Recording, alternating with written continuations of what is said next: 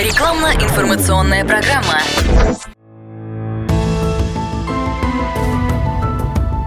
Медсовет. Все, что вы хотели знать о медицинских открытиях, новых лекарствах и даже врачебных тайнах. В студии Вероника Борисенкова мы поговорим сегодня на очень важную тему, особенно для тех, у кого есть близкие люди, родственники, которым нужен особый постоянный уход. Но вот что делать, если такой человек в силу определенных обстоятельств не может заботиться о себе, а у вас нет возможности и ресурсов всегда быть рядом, ухаживать и поддерживать, куда обращаться, как помочь, чем помочь. Но вот понятно, что в таких ситуациях зачастую нужна помощь профессионалов, и тогда приходит на помощь патронажная служба.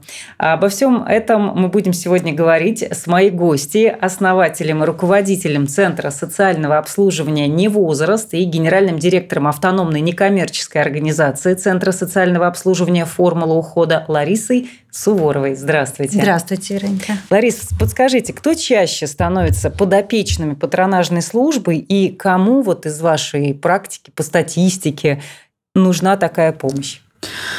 А, ну, чаще всего, конечно, это пожилые люди, которые уже не могут за собой ухаживать самостоятельно, а, но а, они еще находятся дома, э, им не нужен стационар, да, и их дети или внуки – это чаще всего работающие люди, которые не могут постоянно присматривать за своими родными.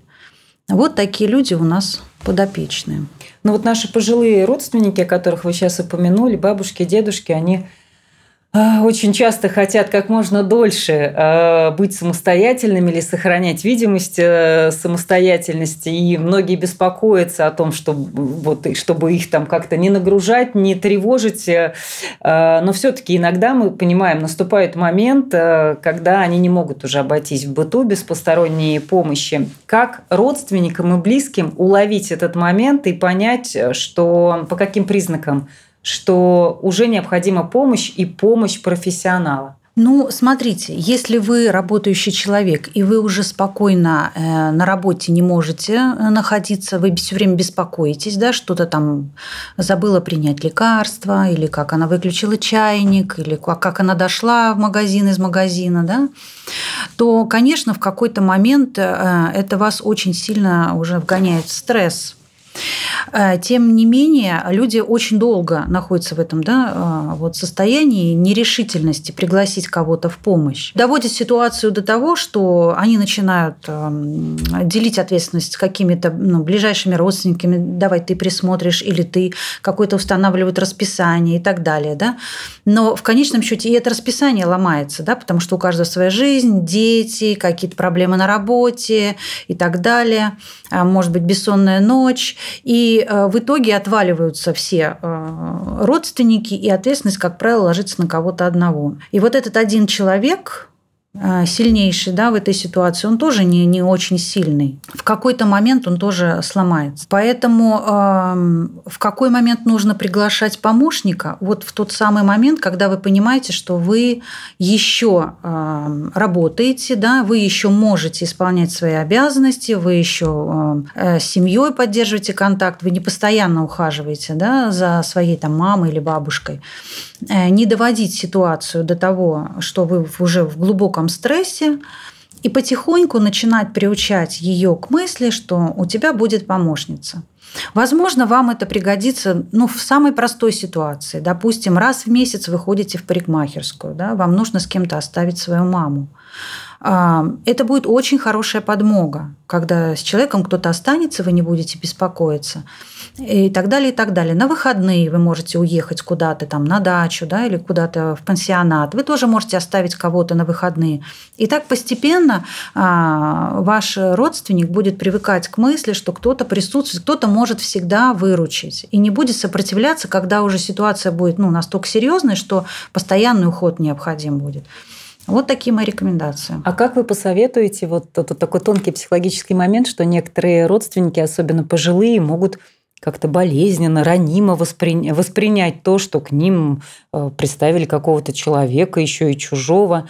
Как подобрать слова? Понятно, что все разные, да, и у всех свой характер. А кто-то легко это воспримет, кто-то нет. Но вот как подобрать слова и объяснить, что мама, папа, дедушка, бабушка – это вот все-таки во благо и ради вас? Ой, вот как вы правильно заметили, все разные. И поэтому мы в своей патронажной службе всегда придумываем разные сценарии. Ну, это правда так, да. То есть мы хорошая сиделка, она еще и психолог. И прежде чем начать заниматься каким-то человеком, ухаживать за ним, прежде всего она изучает его биографию, да, то есть находит точки соприкосновения, с кем человек жил, где, какая профессия, какие хобби и так далее, привычки человека. И тогда э, вот этих точек соприкосновения становится больше, да, и доверия больше. Вот э, как пример просто приведу, вот буквально сейчас рассказывала ситуацию, когда к нам пришла женщина, у нее а, мама вполне самостоятельная дама, которая проработала в Аэрофлоте всю жизнь, и сейчас она, ну, как бы требуется ей уход. А дочь живет за городом, мама живет в Москве. Вот. Маме нужно принимать лекарства, маме нужно там готовить еду и так далее. Она никого не принимает, ну, потому что она сильная женщина, она привыкла к этой мысли.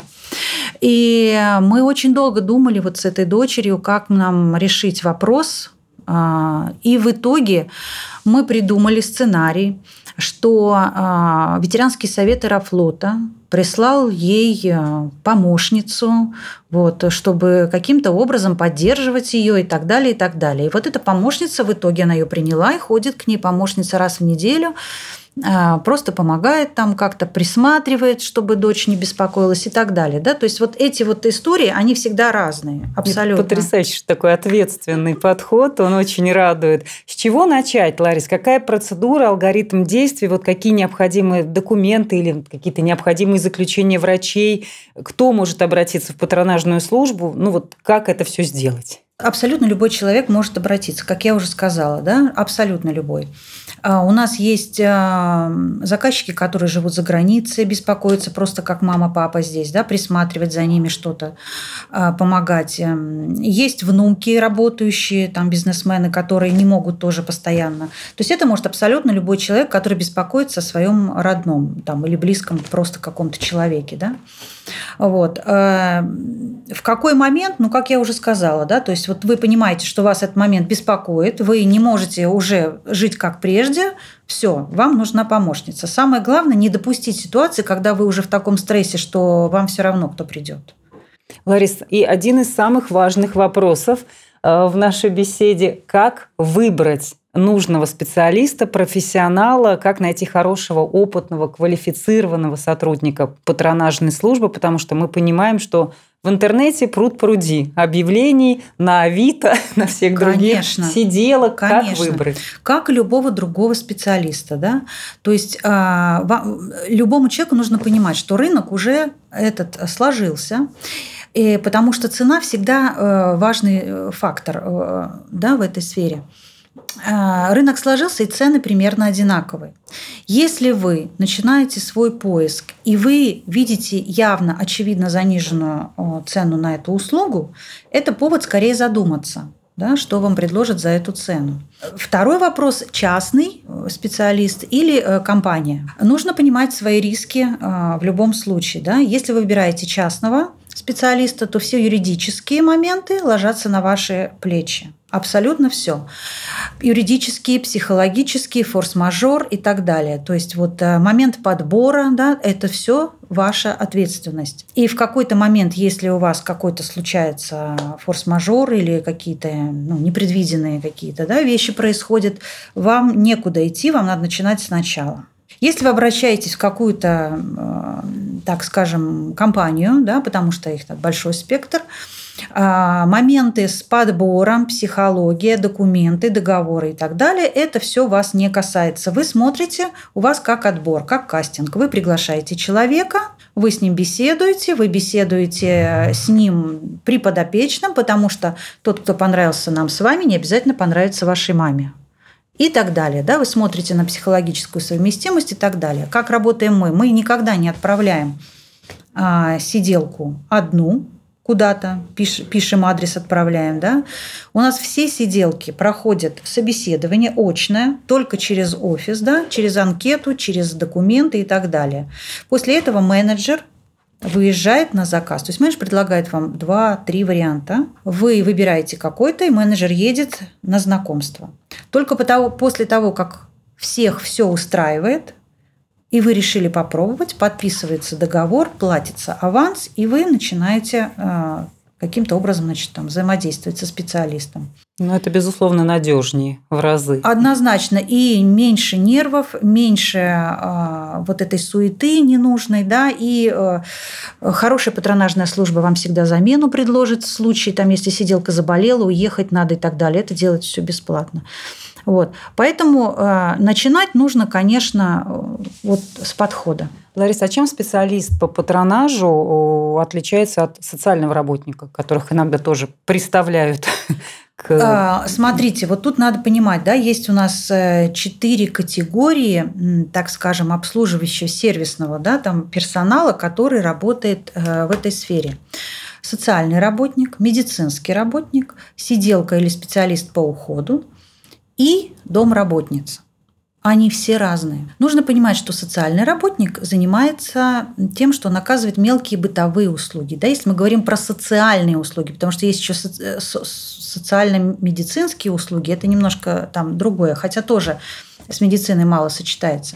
Значит, социальный работник – это мелкие бытовые услуги. Пойти в магазин, заплатить за что-то, там, приготовить покушать, там даже сопроводить ванную и так далее. Да? То есть вот такие вот меры. И надо понимать, что социальный работник у каждого подопечного проводит не больше часа и не каждый день. Это тоже ну, регламентируется, так скажем. Медицинский работник не занимается уходом. Он занимается только тем, что выполняет предписания врача и некоторые медицинские манипуляции, которые возможно проводить на дому, не в стационаре. Да? Если вам нужна капельница или не знаю, там что-то такое более серьезное, это уже стационар. Ну, укол даже. Э, укол тоже. Нет, на дому можно сделать внутримышечно, угу. но опять-таки, то есть это нужно смотреть, что угу. они имеют право угу. делать.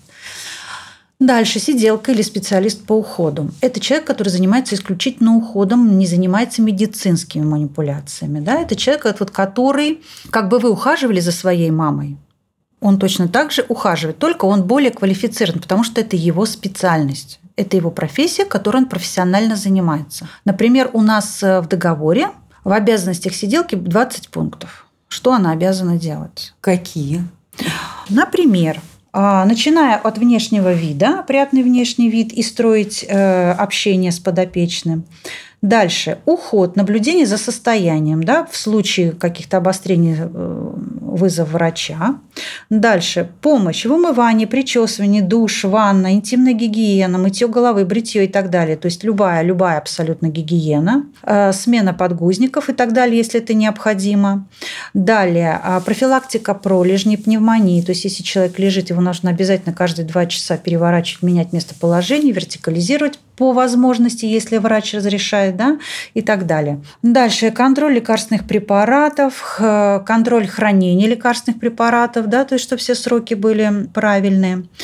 Дальше всякие компрессы, растирания, ну это тоже все, что рекомендует врач, но не является медицинскими манипуляциями. Температура, давление, контроль сахара и так далее. Тоже все, что по а, назначению врача. Дальше такие вещи, как э, уборка в месте, где находится подопечный, смена нательного постельного белья, стирка и так далее, да, то есть все, что касается подопечного, э, содержание в чистоте белья нательного подопечного, то есть глажка, стирка, это все тоже на нем.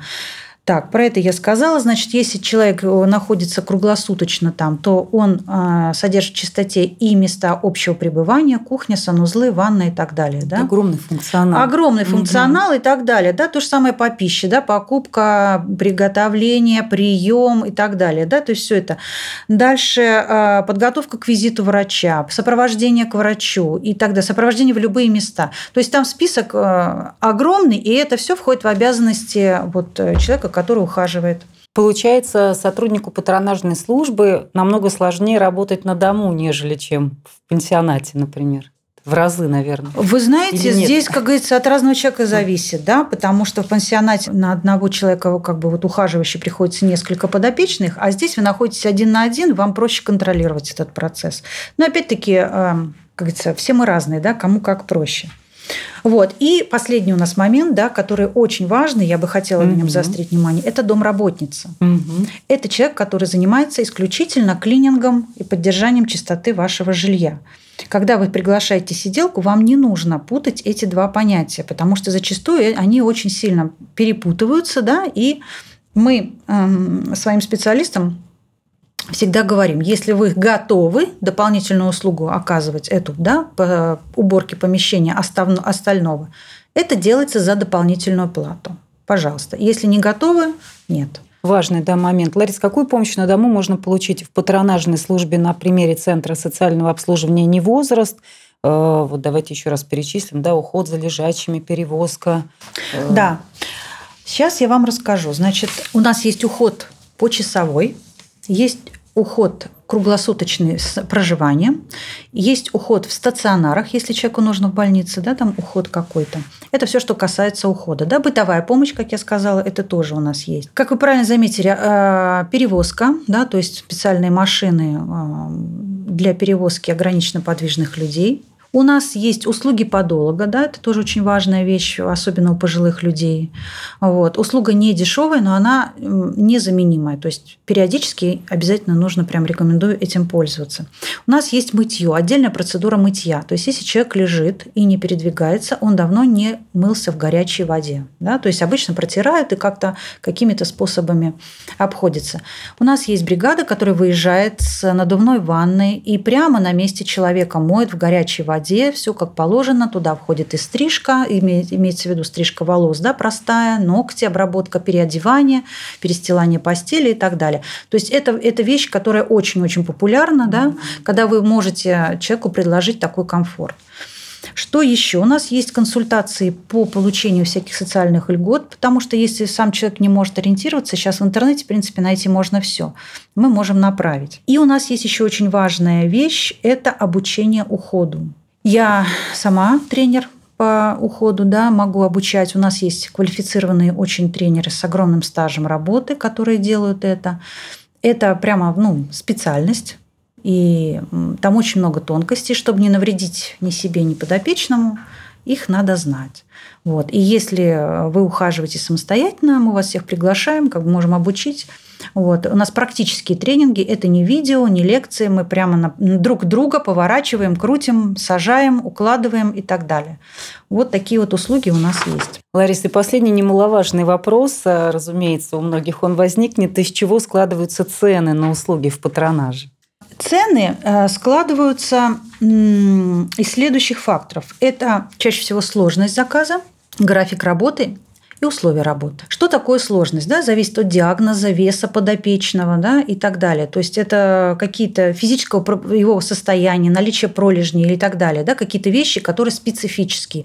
Наличие там, катетеров, стом и всяких таких вещей, с которыми надо уметь работать. То есть человек, который придет к вам, наша задача подобрать именно такого специалиста, который в вашей ситуации справится. Что такое график работы? Да?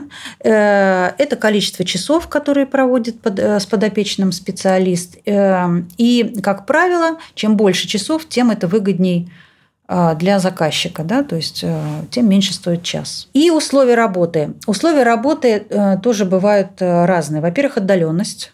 Да, если это далекий район, туда не добраться никак. Ну, просто приходится прям уговаривать специалистов туда есть, потому что это прям занимает очень много времени. Да? А если это, допустим, с проживанием заказ, да, то условия проживания. Обязательно сиделке нужна отдельная комната, место, где она может э, отдохнуть, потому что человек 24 на 7 на работе. И еще такая немаловажная вещь – наличие дополнительных обязанностей. Например, если дома есть животные, их нужно выгуливать, ухаживать и так далее. Да? Ну вот э, это я вам такой небольшой перечень сказала. Все, собственно, условия у нас есть на сайте. Мы работаем а, официально по договору. Все цены, которые есть на сайте, они действующие. Вы можете сами посчитать примерно, во сколько вам обойдется работа, потом созвониться с менеджером и все это обсудить. Лариса, спасибо вам огромное и э, огромная благодарность за вашу работу, непростую, но такую важную и ценную.